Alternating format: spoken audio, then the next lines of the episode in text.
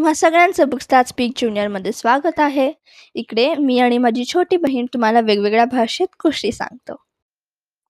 तुम्हाला उन्हात टोपी घालायला आवडते का? कोणाकोणाला टोपी घालायला आवडते हे या पुस्तकात वाचा. आजची गोष्ट. चांदोबाची टोपी.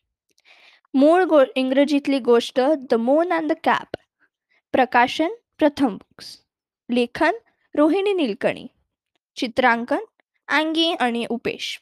अनुवाद उत्कर्षा मनीष. अभिवाचन स्तुती जोशी. आम्ही सारे दसऱ्याच्या जत्रेत गेलो होतो.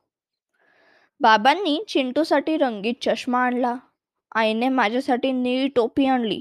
बाळाला मिळाली साखरेची गोळी. घरी जाताना जोराचा वारा सुटला. माझी टोपी उडून गेली.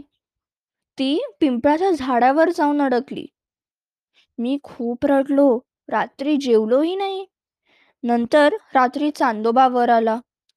त्याने पिंपळाच्या झाडावरची माझी टोपी पाहिली.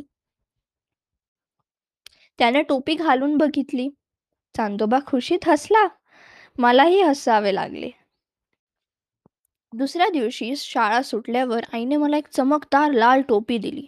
चांदोबाने पाठवली आहे ती म्हणाली. त्या दिवशी रात्री मी आणि चांदोबा दोघांनी आपापल्या टोप्या घातल्या आणि हसलो. दोघे खुश झालो. आता सूर्याला ही टोपी हवा असेल असं वाटतंय का तुम्हाला? धन्यवाद.